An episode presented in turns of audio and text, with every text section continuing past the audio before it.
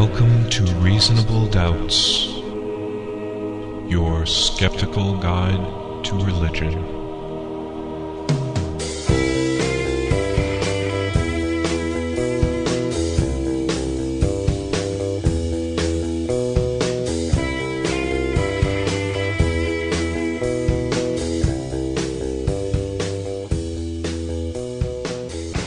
Welcome to Reasonable Doubts, the radio show and podcast for those who won't just take things on faith. Coming to you from Grand Rapids, Michigan, just miles down the road from the second happiest place in the country, Holland, Michigan. Did you guys hear this? What? a, a new Gallup poll. Holland, Michigan is the second happiest city in the United States. Way to go, Holland. Yeah, which is surprising for a lot of reasons. Anyway, uh, you can find us online at www.doubtcast.org, or those of you in West Michigan, possibly even Holland, can listen to us on Public Reality Radio, WPRR Ada Grand Rapids, and W237CZ Hudsonville. That's 1680 AM and 95.3 FM. Or you can listen to us at publicrealityradio.org. My name is Dave Fletcher. With me in the studio, my fellow Doubtcasters, Mr. Jeremy Bean Yellow. and Dr. Professor Luke Galen. I think because of the law of thermodynamic happiness, where it's neither created nor destroyed, the fact that they're so happy in Holland means that we're less happy here, and it's a zero sum game. Is, is that how that works? I That wouldn't think surprise people me. in Holland have made me less happy before. Yeah, generally speaking. That's that's where they manufacture those seasonal affective disorder lights. Isn't it? Well, uh, coming up on this episode, we've got a couple of history lessons that you simply can't get in Texas. Uh, uh, Luke, why don't you start us off with what's going on in Texas? I, I wish I knew what was going on in Texas. Yeah. Don't we all? No kidding. At this point, at least, the Texas School Board has had a series of votes on curriculum changes. For, for the social studies curriculum specifically, right? They're famous for having done the science curriculum Yes. before Yeah. because uh, you know the intelligent design insertions and the alterations. And that was just like a year or so ago. I think we talked about it on the show when that was going on. Yeah, we also talked about it with Chris Rodda, author of Liars for Jesus. But we focus mostly on the Bible curriculum that they were passing, not the social studies curriculum. Right. Yeah, and so this is an ongoing effort. Uh, so, long story short, the reason why this is important is because uh, the Texas school book market is huge, and so a lot of the publishers uh, Because Texas is huge. Right, uh, and why would you publish a textbook that's not sellable there? That's right. So they have they have uh, I would say disproportionate, but they have influence over the the market, uh, the the uh, authorship of textbooks across the nation. And these standards will go into effect for 10 years once they're passed. Which is, Wow. that's pretty big. Yeah, the guidelines are called TEKS, T E K S, for Tex- Texas Essential Knowledge and Skills. Um, but on the political angle, the reason that they're doing this is because, you know, this is part of the whole the religious rights effort to take local grassroots control of organizations Right. like like school boards. Uh, and so they have a, a, a group of conservatives there who vote, vote fairly solidly as a bloc. They haven't tried to hide the fact that they uh, are pushing back against what they view as the disproportionately liberal standards in a variety of topics by uh, what they view as changing it back to balance uh, with a conservative point of view on virtually all the different subjects. Right, they're correcting history because it's been taught wrong all of this time. We've been ignoring the Christian roots, specifically coming down the wire just a few days ago. They were discussing omitting Thomas Jefferson from the uh, social studies That, text. that was just absolutely amazing. That, that brings up the interesting question: Why remove Thomas Jefferson? And I think that's what's most representative of their efforts. Is you know, it's not hard to see why they would want to remove Jefferson because that links it to the whole Enlightenment. because he was a slave owner, right? And he Huh. slept with his slaves. They don't have a problem with that. No, I Um, suppose they do. The Texas Freedom Network has been live blogging all these proceedings, mm-hmm. and you can see exactly what they're trying to change. Thomas Jefferson hasn't been removed from all of the history standards. That that really would be He does still exist. It'd be this like isn't those a 1984. co- communist photos where there's just a blank thing next to Mao. That's right. Who th- we had third president? No, we skipped over. No, Alexander Hamilton. Move on. No, he's been removed from a very specific standard that has the students study the impact of Enlightenment ideas on political revolutions. Mm-hmm. What they did is they they dropped the word Enlightenment, so that's their real issue here. Oh, I wow. think They don't like the idea of the Enlightenment and people learning about it. So instead of It's enlightenment, terribly ironic. yeah, instead of enlightenment, they replace it with the writings of. So there's no reference to the movement. Ah. And then the writings of include, right now, John Locke, Thomas Hobbes, Voltaire, Hmm. Charles de Montesquieu, Jean Jacques Rousseau, and Thomas Jefferson. No Thomas Paine on the list? No, but he Oh, was more I'm of a track writer. Well- Uh, you know, he was a political theorist. but- Yeah, but to call him just a track writer, I mean, he framed our country. All right. Let's, come on. Let's Regardless, credit where credit's it's a due. decent list. Oh, yeah. What they've done is they've taken out Thomas Jefferson and they've added, get this, they've added Thomas Aquinas, To the enlightened, well, such as it is. John Calvin, Oh, my gosh. and Sir William Blackstone. Is what they're adding, which yes, effectively changes the standard. They're, they're not talking about the Enlightenment. Now they're trying to reach back as far as the Middle Ages Right. to find some sort of Christian idea. And I have no problem with teaching about Aquinas and Calvin and that sort of thing necessarily, because they are important thinkers historically. But to tie the roots of our nation It- to. yeah, it's really stretching it to say that they uh, This is- are democratic theorists. Yeah. Yeah, this is you could see that's that in the, in a nutshell. You could see what they're trying to do. And when you argue with the Christian nation people, this is what they try to do: is that they try to place the emphasis not on the Enlightenment and the pathway from like Voltaire and Locke and Rousseau. They they try to alter the the roots of the Constitution and the country's founding to things like the Mayflower Compact or the Pilgrims or, or the religious uh, dissenters who came here from England, you know, and they say this is proof. They will focus on those documents because what those show is that for, for the Pilgrims and for tho- those people, yes, they did want to found their own city on a hill where they can practice religion freely, their religion freely, of course. Exactly. Uh, and they refer to that as the roots of the country rather than the Constitution or that the, the, the Enlightenment founders' roots of the country. Are, are they completely ignoring the fact that most of the people who came to this country did not come with the intention that the pilgrims did? In fact, many of the pilgrims did not come with the intentions of the pilgrims. Many of them were also trying to escape other things or looking for a land grab or gold or whatever else. Well, that's one of the cri- criteria I think on the list is that they want to examine the, the motivations of the people for for you know founding the New World. And they focus. Right. One of the more absurd ones is Christopher Columbus's religious zeal. you Oh. know. I guess yeah, he was definitely. That's one to uphold. Yeah. Yeah, and, and, and so the, you see that the, that's why I think the Jefferson thing is representative, is because you see why they want to do an end run around him and some of the other f- figures with Enlightenment roots, is that that would undercut their whole thesis that the motivations were religious for the country. In, in Susan Jacoby's Free Thinkers, she details the, the godless Constitution and the influences uh, that you know were specifically left out of the Yeah, the very Constitution. intentional godlessness of the Constitution. Right. Yeah. And it was intentional, you could tell by the responses to it. It was Peop- very some much religious discussed. people were outraged. Yeah. Yeah, and so if you read some of the quotes of these school board members, uh, like who's the chairman guy that was he was just voted out? Uh, McLeroy. Don McLeroy, yeah. So he was he's he's a lame duck essentially. He was voted out, but he still has influence on these votes. They've managed to do this sort of jujitsu move where.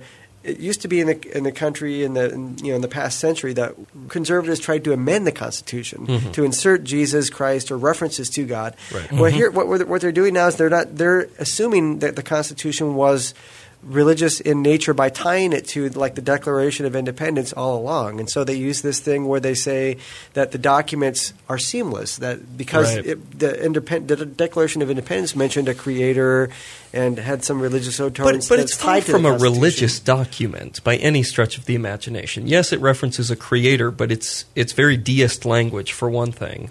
Well, that's Yeah. that's why they, if you knew Jefferson, you'd know it was deist. But if you remove Jefferson, you could just focus on the literal words of creator and say, "See, That's it's right. religious." That's yeah, right. if you remove the Enlightenment, you don't understand anything about that natural law thinking That's right. that informed the Declaration of Independence. Yeah, and so when you look at like the, the writings of, of, of Jefferson and, and some of those uh, and Madison, Madison and the correspondence between them, what what often the re- the religious right does is cherry pick the parts out where they say where Jefferson says says like you know he admires the morals of Jesus Christ, for example, which he Right. did, or that they'll say you know they make references of Washington saying that you know the morality of Christianity is the basis for the country. But what they what they elide or try to to go around is in the full context, those people. Uh, didn't necessarily mean that as being a divine thing, for example. Absolutely. Jefferson didn't consider Christ to be un- a divine figure, just morals to admire. Right, right, as evidenced by his own Bible that, that he carved out wrote. all the other parts and uh, the miracles and and that uh, uh, and Washington The similarly. virgin birth. Yep. Washington's language was often was was deistic, and yes, he referred to God, but it was the grand architect of the universe. That's Right. Masonic language. A- And and what? So if so, what if they were religious? That that still doesn't change the fact that the Constitution is a entirely intentionally secular document. Yeah, and so they criticize often the, the concept of separation of church and state, which is from Jefferson's letter to the Danbury Baptist, as being Right. not in the document. And so they can literally say, well, separation of church and state isn't in the Constitution, therefore the concept is not applicable. Uh, but if you look at the uh, if you look at the other, you know, like you guys just mentioned, the rebuttals at that time were from the fa- founders that they refer to, like Patrick Henry. Right. They Mhm. refer to things where he tried to say, let's sponsor, for example, use government funds to sponsor religious groups. They were that's what Jefferson and Madison were fighting against. Right. And in their in their notes on the state of Virginia and the Yeah, remonstrance. memorial of Yeah, so they, they they specifically argued against the intertwinement between church and state. A- And, and I believe it's in the Treaty of Tripoli, which was signed by Madison. It may have been written by Madison as well, where it says it, it was a treaty that was made with a Muslim nation, and it says directly the United States is in no way a Christian nation. and it passed unanimously in the yeah, Senate. absolutely, and that's Madison. He's the guy who wrote the Bill of Rights. Yeah, and so the um, uh, the other influence I think that's interesting is uh, that I've been wasn't aware of until recently was that all the founders uh, actually incorporated, or the major founders incorporated the writings on scientific and religious matters of Joseph Priestley. I don't, Yeah. I, I don't think we've talked about him as much on the show before, but he's a fascinating character because he, most people know him as, in regards to like his chemistry type work right. with oxygen. He invented plants. oxygen, I believe. and uh, and carbonated water, which is obviously the most. Did he useful- really invent carbonated water? He, it was all the gases, Dave. Was he the Yeah. one that was putting birds in air pumps and stuff like yes, that? Yes, he Oh, was. yeah. But he's also the, one of the founders of the Unitarian religion, and so Yeah, he uh, so his his writings were equally scientific, political, and and uh, religious, and so. We would, as as most atheists, would kind of view it skeptically because he was trying to make an argument that God did exist. Mm-hmm. But again, his God was very deistic. He, uh, as with the Unitarian themes, he rejected the Trinity, miracles, some of the more absurd things in the Bible. Jefferson, though, referred specifically to his to his documents as being the, the foundation for his religious views. Yeah. A- And, uh, John Adams and these founders, when Priestley came from England to America, because he got basically kicked out of England, they attended his lectures and his religious things, and he was mentioned more often in the correspondence. You know those letters between Jefferson and Adams towards the end of their life, where Yep. they be, Yep, those are the best. They became Yeah. BFF. they were and- BFFs. yeah. They were frenemies no longer. but they refer more to Priestley's work than they do to any of the other people like Washington. Oh, yeah, Uh, of course. And, and so and so he's a majorly influential figure. But his his work that often uh, that angered people was on making an argument against this um, notion of you know literal divinity of Christ Right. and and uh, the uh, supernatural type things in the Bible, and so he was um, uh, he was a, uh, not one of our American founders because he was English, but uh, his ideas were part of that whole mainstream of thought of enlightenment that we that rationalism should trump religious arguments in public discourse. See, I think all of this stuff should be covered. I, I, I mean, I think to some degree it's a mistake to even start talking about, you know, what the founders intended as if they were all one block, Yeah. as if they didn't have debates and differences of opinions. You know, clearly there were some more conservative religious Christians um, that had their own views of how the government and constitution should be. They didn't win in the end, but it was a legitimate debate. So why not teach the religious views of our founders, but teach them all? Because I don't think they could stand students learning about the deism Hey, maybe of our, catch, our Franklin, catchphrase could be of teach the Jefferson. controversy.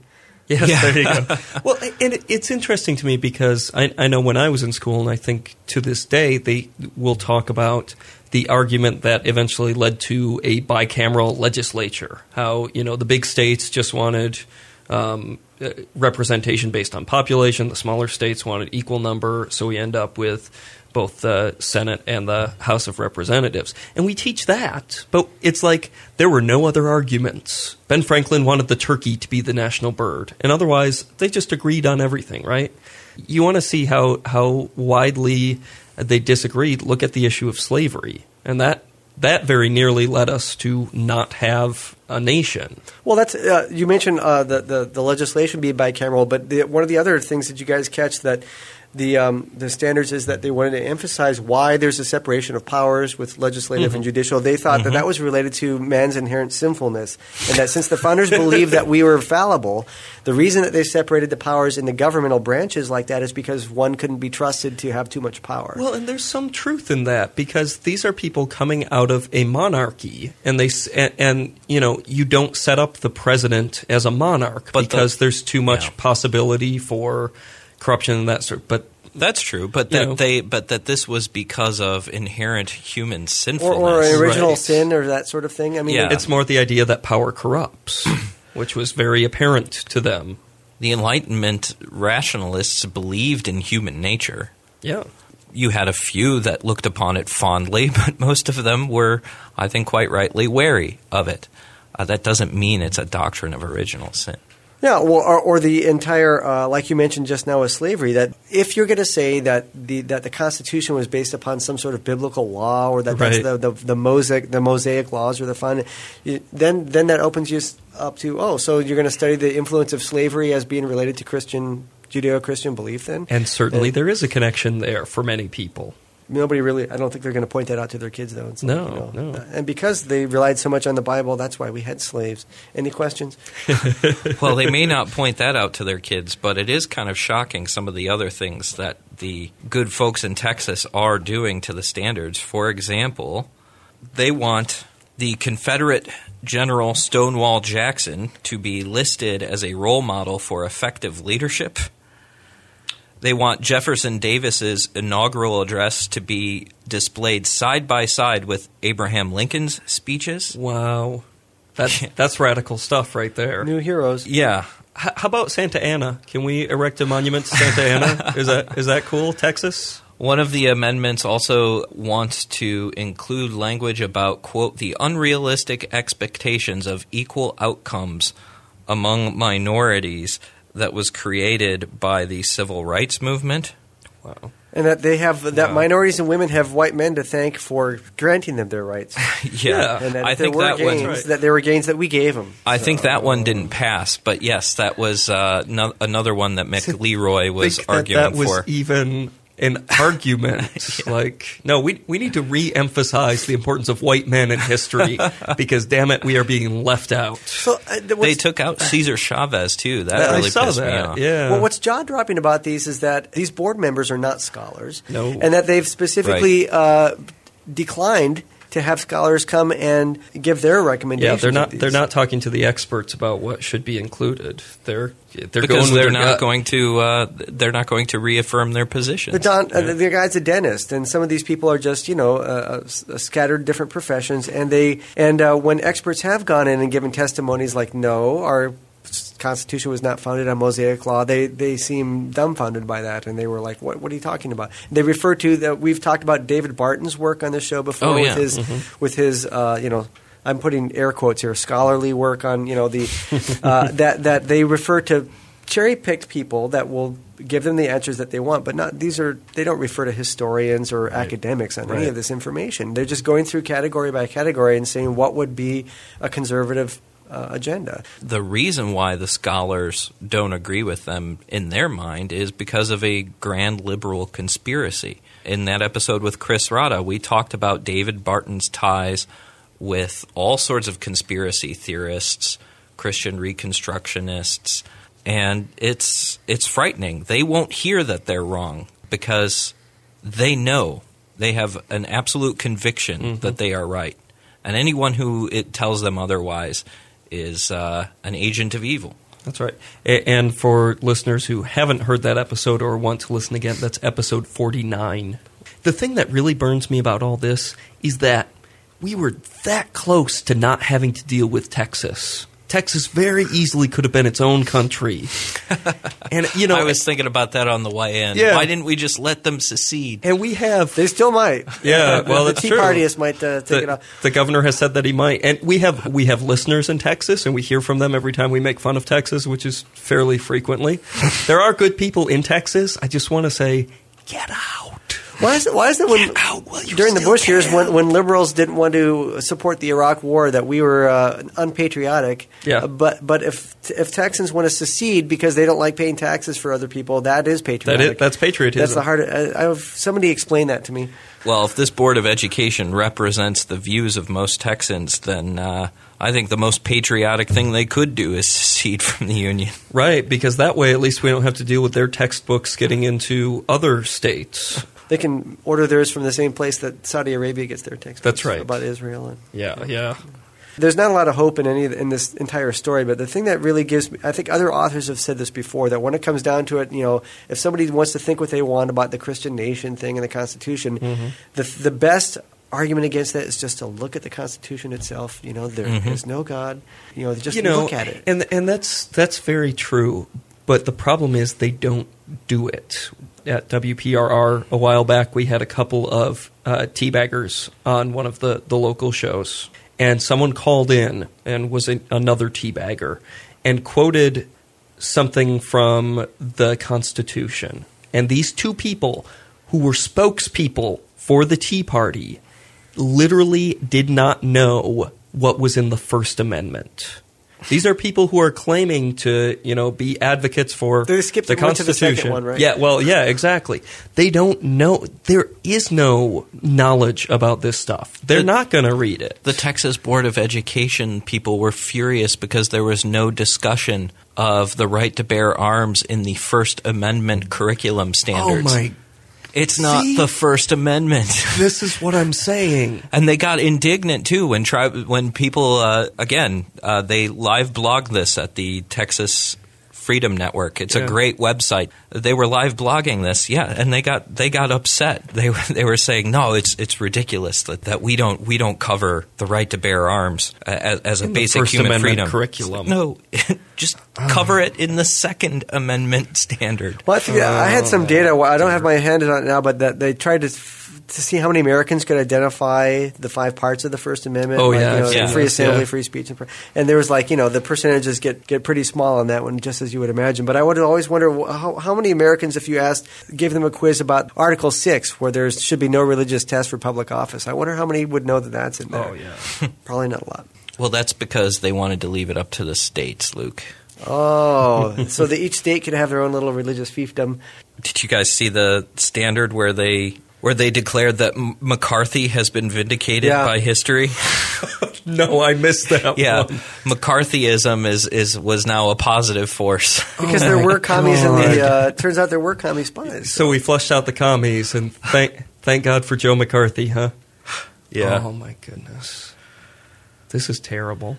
I'm reminded of the, uh, the. Did you see the Simpsons episode that was aired in like 2001 or two, where they after the war, where the Simpsons were put in jail for activ- un-American activities, and they they had that this song like those Schoolhouse Rock songs, Yeah. where it used to be like, Oh, "I'm yeah. just a bill," and it's like you know, who are you? You know, I'm the Bill of Rights. You know, you don't look so good. I'm just tired. Yeah. Oh, it's rough. So in Texas, we have conservative Christians who are rewriting history to suit their own purposes. But are we doing the same thing, us godless heathens? According to David Bentley Hart, uh, we are. Yes, David Bentley Hart has written an entire book on the subject called Atheist Delusions, The Christian Revolution and its fashionable enemies. and it's the subject of today's counter apologetics. Hide your faith from the light of reason. It's now time for counter apologetics. Fashionable. Yeah. What I'm going to choose a a movement that's the most despised movement in America with only you know five percent of the people. Which one would that be? It's I'm look- fashionable. I'm looking around the room right now and not seeing a whole lot of high fashion. We've got Led Zeppelin T-shirt. this is a classic. I've got a Green Goblin T-shirt, and uh, Jeremy's Mighty Boosh. The Mighty Boosh. All right. High fashion indeed. A listener first brought this book to my attention. I looked it up online, and, and apparently it's gaining a lot of praise. Christianity Today gave it a very positive review. Many of the reviewers of the book are saying the same thing. This is not your typical response to the new atheists. Um, it's of a much higher caliber and has a very interesting take. I would agree that it's not your typical response to the new atheists because it, it barely even discusses them. Um, it, it's pretty much only in the first 20 pages that he mentions any of the new atheist authors. And uh, the only one he ever really confronts any arguments of is, is Daniel Dennett. So, so Why you always got to pick on Dennett? Hitchens and Dawkins, they are loud and mean and all of these awful things. I- I love them both. But Dennett is just this teddy bear. Why are you picking on Dennett? I don't know what It's they got against Dennett. Bastards. basically the thesis is that atheists have been revising history, the whole history of Western civilization, Right. um, to to really defame Christianity and exaggerate the accomplishments of Hellenistic culture and the Enlightenment. Dave's going to read a quote for us, a rather long quote, admittedly, but sums up Hart's thesis pretty well. Once upon a time, Western humanity was the cosseted and incurious ward of Mother Church. During this, the age of faith, culture stagnated, science languished, wars of religion were routinely waged, witches were burned by inquisitors, and Western humanity labored in brutish subjugation to dogma, superstition, and the unholy alliance of church and state. Right, I like it so far. He's pretty good with his prose, I have to admit it that. Nice. Withering blasts of fanaticism and fideism had long since scorched away the last remnants of classical learning. Inquiry was stifled. The literary remains of classical antiquity had long ago been consigned to the fires of faith, and even the great achievements of Greek science were forgotten till Islamic civilization restored them to the West. All was darkness.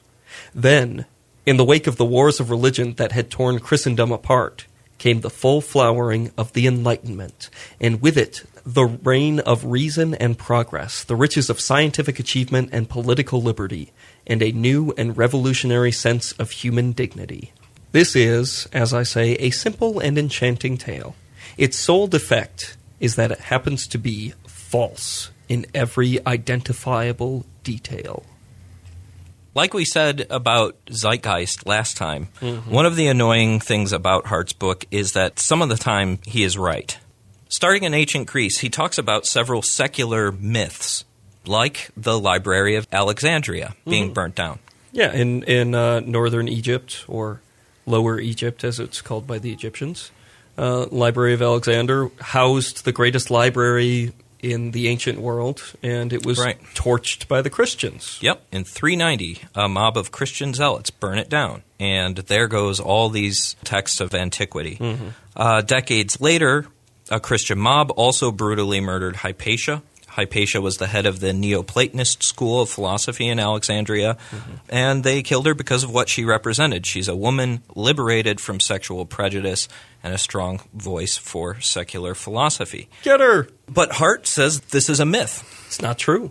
Didn't happen. And he's partially correct. The library was burnt down in 47 BCE, before the Common Era, so Christians weren't even around It yet. was not the Christians. Yes, it was burnt down during the uh, a war between Julius Caesar and Pompey. Uh, it was actually burnt down by accident. The library was restored, but it was destroyed again hundreds of years later, also just in another war to unify the empire. So no Christian mob, nothing. So what actually happens in 391? Where did this myth of the library burning come from? It's probably been conflated with another event a temple that was destroyed, the Serapeum, which did contain scrolls, most likely, uh, that were rescued from the library, but we simply don't know how many. And a Christian mob was involved with the burning down of the temple, but it was carried out primarily by Roman soldiers. Uh, just some Christian rioters attended, and it actually it happened in response to pagan violence during the renovation of, of the temple human remains were exhumed And this really pissed off the local pagans. They retaliated by rioting. Christians started a counter riot. The pagans ended up kidnapping some Christians and mm-hmm. retreating back to the temple. And they did some nasty stuff. They tortured and humiliated and killed a lot of these Christians. Right. And it was Emperor Theodosius ordered Hart claims actually that pagan rioters not be punished, but that the source of the unrest, which was the temple, be destroyed. Hart is right. We shouldn't extrapolate from an event like this to some sort of general conclusion about the character of early Christianity just from a group of writers. I think he's Of right. course. And then he says, colorful myths aside, the early church did not systematically destroy the literature of pagan antiquity, and there was no universal Christian prejudice against profane learning. Hmm. They may not have burned down the, the libraries necessarily, but they did very much work to destroy the cultures. Yeah, it's no doubt about it, Yeah. smashing up the temples and stuff like that. Right, and changing their beliefs. Yeah. Well, Hart's claim is that the School of Alexandria was one of the first Christian institutions of higher learning. He points to church fathers like Clement of Alexandria, Origen. He says they both studied under Neoplatonist philosophers. They encouraged their students to do the same. Uh, many pagans studied under Christians as well. All of this is true.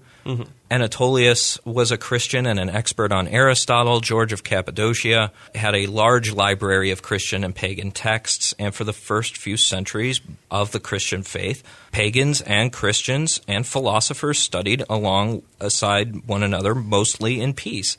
And that he's right about. Now, as for Hypatia, she was not hated by Christians for her paganism. In fact, many of her students and admirers were Christians, and that's true. One of the most sympathetic accounts of her death was written by a church historian. So, why did she die? Hart says she became inadvertently involved in one of the conflicts that were constantly erupting in Alexandrian society. Uh, but that's where he ends the story. He doesn't actually share what happened. It's true, this was a political conflict, but there's some details here. Hypatia was counseling the Roman prefect of Alexandria at the time not to give in to the demands of the local bishop, Cyril. So there was a bit of a church state debate that was going on. And because she was on the wrong side of it, uh, she was eventually murdered by Cyril's men. The authorities were bribed, none of Cyril, Cyril's men were brought to justice, and the whole event really had a chilling effect on philosophy and the intellectual climate of the city. Scholars started fleeing Alexandria, and Cyril later became the bishop of Rome, and he was also made a saint. Hmm. So that's kind of an interesting detail that Hart seems to leave out. But that's characteristic of his entire book. He's often accusing others of selecting evidence, but he's doing the same thing himself. Right. He's whitewashing the, the role of Christianity. And I don't think we can blame Christianity for all the ills in history. That that would be ridiculous. But to say that they did nothing wrong is equally as as false. Well, he doesn't say they didn't do anything wrong, but he conveniently omits many of the horrible things that did happen during the Christian reign of the Roman Empire. Uh, for example, he completely glosses over Christian the Christian emperor Justinian. So Justinian's known for his legal code uh, that was it was passed in 529. It made Jews second class citizens. It outlawed pagan worship. It closed down the great philosophical schools of the Epicureans, the Stoics, and Aristotle's Lyceum. You think that would be important to his thesis? Yeah. If the idea is that Christians didn't snuff out ancient learning, there's there's a pretty solid example of where they did. Hart doesn't mention any of that except for the uh, the closing of the academy in Athens. But he quickly adds neither pagan nor Christian scholars were forbidden to study or write commentaries on the philosophers. After that, yeah, of course, but without their schools to maintain them, um, it's it's not all that hard to understand why these movements died out. Right. He does admit that Justinian seized pagan citizen properties, purging pagans from public office, banishing heretical Christian sects from the empire, and he's gracious enough to say that that was harsh, Oh, harsh. Is that right? but uh, not as harsh as what came before, according to him. And I don't have any argument there. The Romans were known for their cruelty. right, right. But again, this sure sounds like the systematic suppression of other viewpoints to me, and that's the very thing that's at issue here. So, does it get any better later on? So, we'll move now to the heart on the Middle Ages. Once upon a time, there was a late Roman Hellenistic culture that cherished the power of reason and pursued science and high philosophy. Then came Christianity, which valued only blind obedience to a rational dogma and which maliciously extinguished the light of pagan wisdom. Then, thanks to Islam, 13th century Christendom suddenly rediscovered reason and began to chafe against the bondage of witless fideism. And then, as if by magic, Copernicus discovered heliocentrism, and reason began its inextricable charge toward victory through the massed and hostile legions of faith. Uh, I can agree with Hart. That's a gross oversimplification.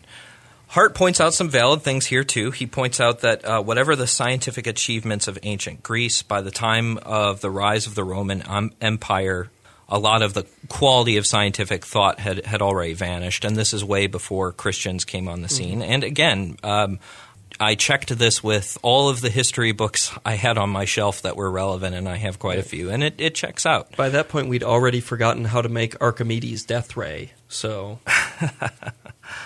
It's it's really not even the end of Greek civilization Right. before some of these these uh, Greek Oh, sure scientists They are- were around for a while. So we can't blame Christianity for that. Uh, he admits that in the early Middle Ages, uh, he admits that they were a surpassingly harsh period. He says, but the Middle Ages as a whole, especially from the time of the late 7th and early 8th centuries, were marked by considerable dynamism. He says, in the arts, scholarship, engineering, agronomy, law, and philosophy and natural science. I think dynamism might be a bit of a stretch. Yeah. It is a clever pun. I don't think he was aware of that, and if you don't get it, uh, look it up. But he says the Dark Ages weren't were really not as dark as they've been made out to be, and this is true. Uh, but what about scientific discoveries that conflicted with the church's teachings? So, what about Copernicus? What about Galileo? To suggest that Copernicus merely took up a thread that had been severed by the church in antiquity and arrived at his hypothesis by his own unaided lights defies not only the historical record, but all historical logic. Copernicus was heir to a long mathematical tradition and a physical theory that had opened the way to new models of the cosmos. Okay, Copernicus didn't work out of a, vacuum, and he does support this with an impressive list of Christian thinkers from the Middle Ages that formed the foundation. Ooh.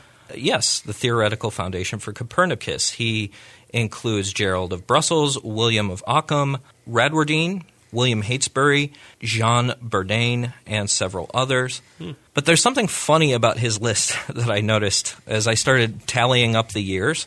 Uh, all of these men lived within 115 years of each other, all in a 115 year time span. So this is between uh, 1275 of the Common Era and 1390 of the Common Era.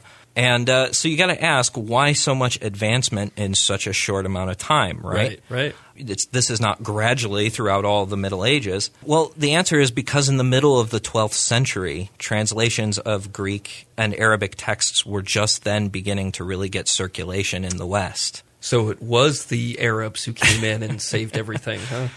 Uh, For all the dynamism of early Middle Ages, Hart doesn't actually name a single person before this time. Right. The writings of the Greeks, uh, principally Aristotle, did revitalize Christian thought in the late Middle Ages. And he, he points out, he's right, Aristotle was as much a foil to these guys as he was a help. I'm not denying that. It was Aristotle's cosmology, and, and that of Ptolemy too, that Copernicus and Galileo fought to break away from. Uh, but it's still Aristotle's thought that laid the groundwork of medieval science. That's why all these promising thinkers were able to get their ideas off the ground. They couldn't do it before that time. In the end, actually, the Christian scholastics really accepted so much of Aristotle that it started to set scientific progress back. Anyway, Copernicus was right. The sun, not the earth, is at the center of the solar system Blasphemy. his ideas weren't rejected because they conflicted with the Bible. They were rejected because the Ptolemaic model accurately predicted planetary motion to a remarkable degree, even. Qu- quite, quite impressively. Yeah, given the data at the time. absolutely. And the Copernican model simply couldn't. And again, he's right. Mm-hmm. Well, what about Galileo?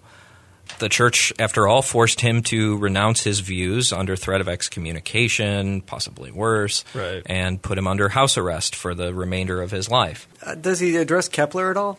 He does address Kepler, but names him as a Christian, so Kepler's Wasn't Kepler wasn't Kepler though afraid to, to publish his thing about the elliptical orbits? The reason why Copernicus' model didn't fit the data was because he Right. didn't take into account that the orbits they of the planets are imperfectly they're not perfectly circular, Mm-hmm. and that's and Kepler also was resistant to publish because he afraid he was afraid that you know persecution would come out when he let fly that these things aren't perfect. That's true, but Hart would respond by saying the Jesuits were in Kepler's corner. So because he has a body of Christian defenders, then we can't tack this to Christianity's Well- resistance to science. Hmm.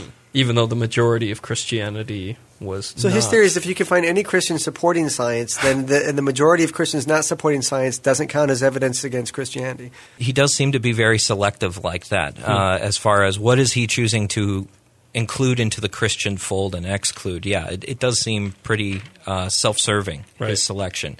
Now uh, he does have a point in that he says, yeah, there were some scandals around Copernicus's view, uh, but he points out Galileo got along quite well with the church, and Galileo was actually a close friend of Pope Urban VIII, who was the one that ended up persecuting him. In the the review of this book, they say Galileo's own irascible character, in fact, was the source of much of his misfortune.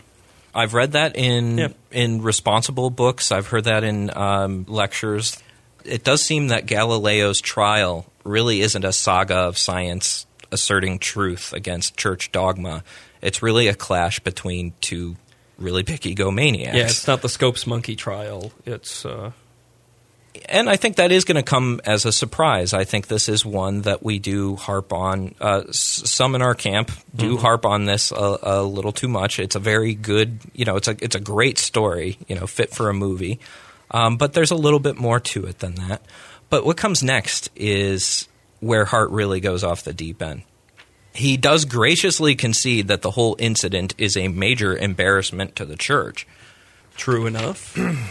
But he says the take home message is not that Christianity suppressed science. Galileo, Kepler, and Newton were all Christians, after all.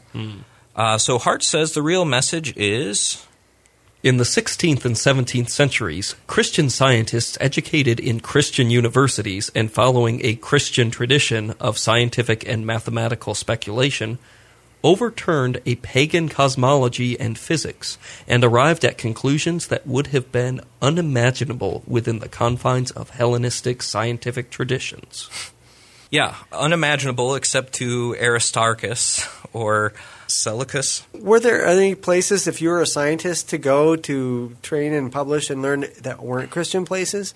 I mean, Yeah, that's always the if thing If he's that sitting up me. and trying to say that it's because of the Christians that, that we had advancement of knowledge, what other game in town was there? Right. Was there like a secular university you could go the to? The same and- thing with the great art. You Oh, know, that's- that's Michelangelo's exactly great it. art was all Christian. Well, but they were the ones paying for it. What else are you going to do? That's Yeah. exactly it. I think this is nothing more than a genetic fallacy. Yes. You know, you're, you're basically saying since the originators of modern scientific ideas were all Christians, that it follows that science is somehow inherently Christian. Well, it doesn't follow. There's Right. there's nothing Christian about Occam's razor, for example. It's it's not derived from scripture. It's it's not a dogma of the church.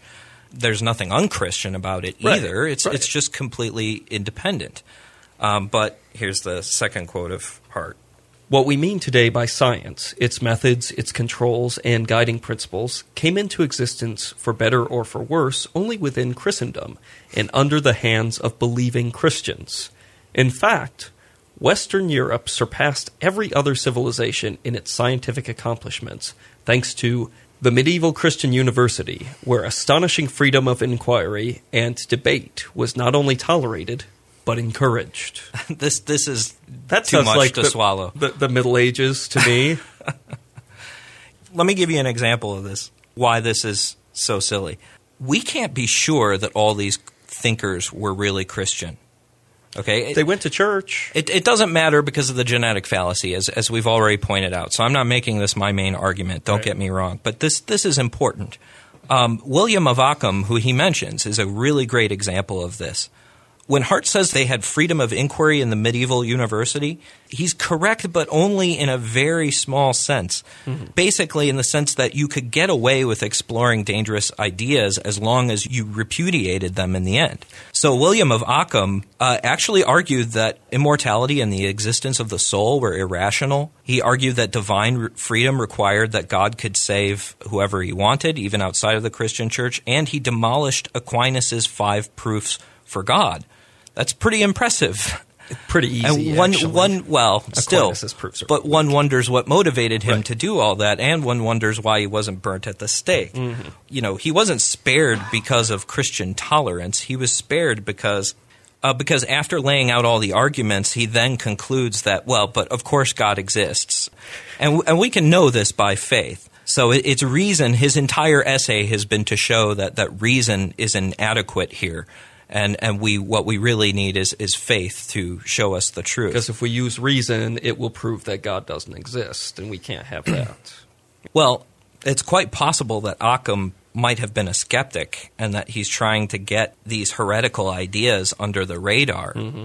He might have been a sincere believer too. He probably was. But this sort of thing happens so much in medieval philosophy, way too often for me to conclude that all these guys were believers. It, it's the same thing with our founding fathers that we were talking about earlier. Even the ones who attended church regularly and, and said they belong, they believed this, that, and the other thing. We don't know if that's actually they were politicians after all. Does, does, does he ever get into like what his thesis is as to why Christianity would promote all this great scientific thought? I mean, what is there in Christianity that supposedly underline Right. all the, the scientific advancement? Or does he just give examples of this guy was a Because all, Christian? All I've heard so far is that he's trying to say, well, yes, science can coexist with uh, with religion. That doesn't say that the origin of science is with some great thought that's developed by Jesus. Right. He tries to link it to uh, the, the Christianity's belief in reason and a rational order to the universe, you know, which were not things Where is that coming from?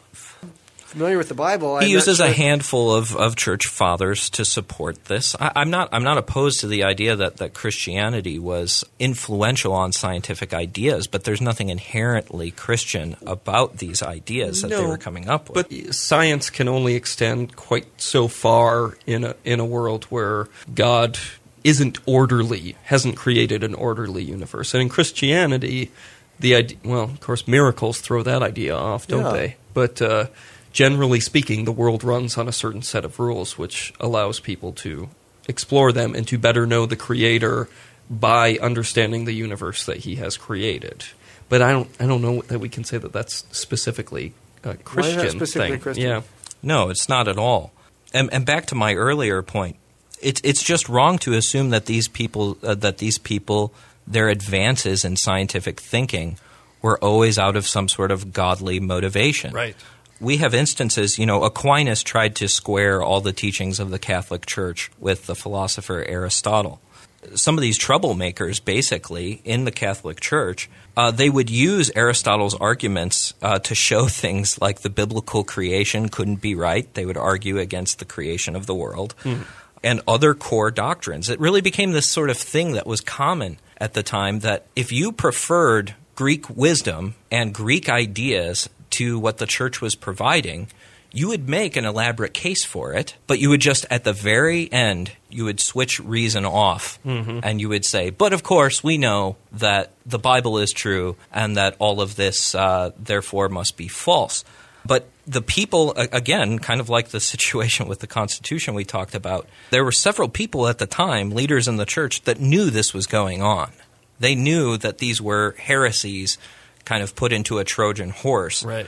For example, in 1227, the bishop in Paris listed 219 conclusions that were off limits to philosophers, hoping to shut these rationalists up. Th- that sounds kind of like we're going against uh, Hart's thesis again. where- Again, but of course, he's not going to mention data like that. Again, Right. Mm-hmm. this is selection of evidence. It's, it's kind of ironic that this backfired in a strange way. It kind of freed up a lot of intellectuals from Aristotle's program, and Sure. a lot more empirical science could actually go through, but that's neither here nor there. The point is, we can't know how many of these people were devout Christians because if you did go too far, if you did refuse to take it back, you know, what happened to you would be like what happened to Giordano Bruno. The the Austrian fashion model from uh, the Sacha Baron Cohen movie. Not that Bruno. The same. Bruno. In other words, if you went too far, you could get burned at the stake. Right. Hart's argument really just degrades from there, and it's not even worth trying to take on all these claims. I just want to list some of them for you so people can get an appreciation for how far You- off the deep end You he read the whole book. You, I did you might read as well the whole get some of this off your chest. Thank you. This really ruined my spring break. Another claim is the Inquisitions were a benevolent move by the church to curb persecution of heretics. no one expects the Spanish Inquisition. The Crusades were entirely morally justified. Uh, Christian anti Semitism is a myth. Oh, The yeah, tell the, that to the Jews. the wars between Catholics and Protestants following the Reformation are actually the fault of modernism, not religion. ah, of course. Materialism is to blame for the superstition fueling witch hunts. And likewise, absolute monarchy and the divine right of kings are the fault of modernism as well. Wow, Yeah, pretty impressive. that's eh, that's great. And when he gets up to the time of the Enlightenment, this was the most infuriating thing for me. God. When he gets up to that time, he stops even trying. He actually doesn't really talk about it at all. He just rants about it. The ethical presuppositions intrinsic to modernity are fragments and echoes of Christian moral theology. Even the most ardent secularists among us generally cling to notions of human rights, economic and social justice, providence for the indigent, legal equity, or basic human dignity that pre Christian Western culture would have found not so much foolish as unintelligible. We would not be able to believe in any of these things. They would never have occurred to us had our ancestors not once believed God is love. okay, again, it's another genetic fallacy. Um, just because Enlightenment philosophers were steeped in Christian culture, they still justified their ethical views using non religious arguments. Uh, they had foundations of their own, independent of Christian theology. Really, if he wants to take this claim seriously, that all Enlightenment values are derivative of Christian or therefore Christian, he would have to toss out Christian values too because we can trace a lot of those back to Greek thought.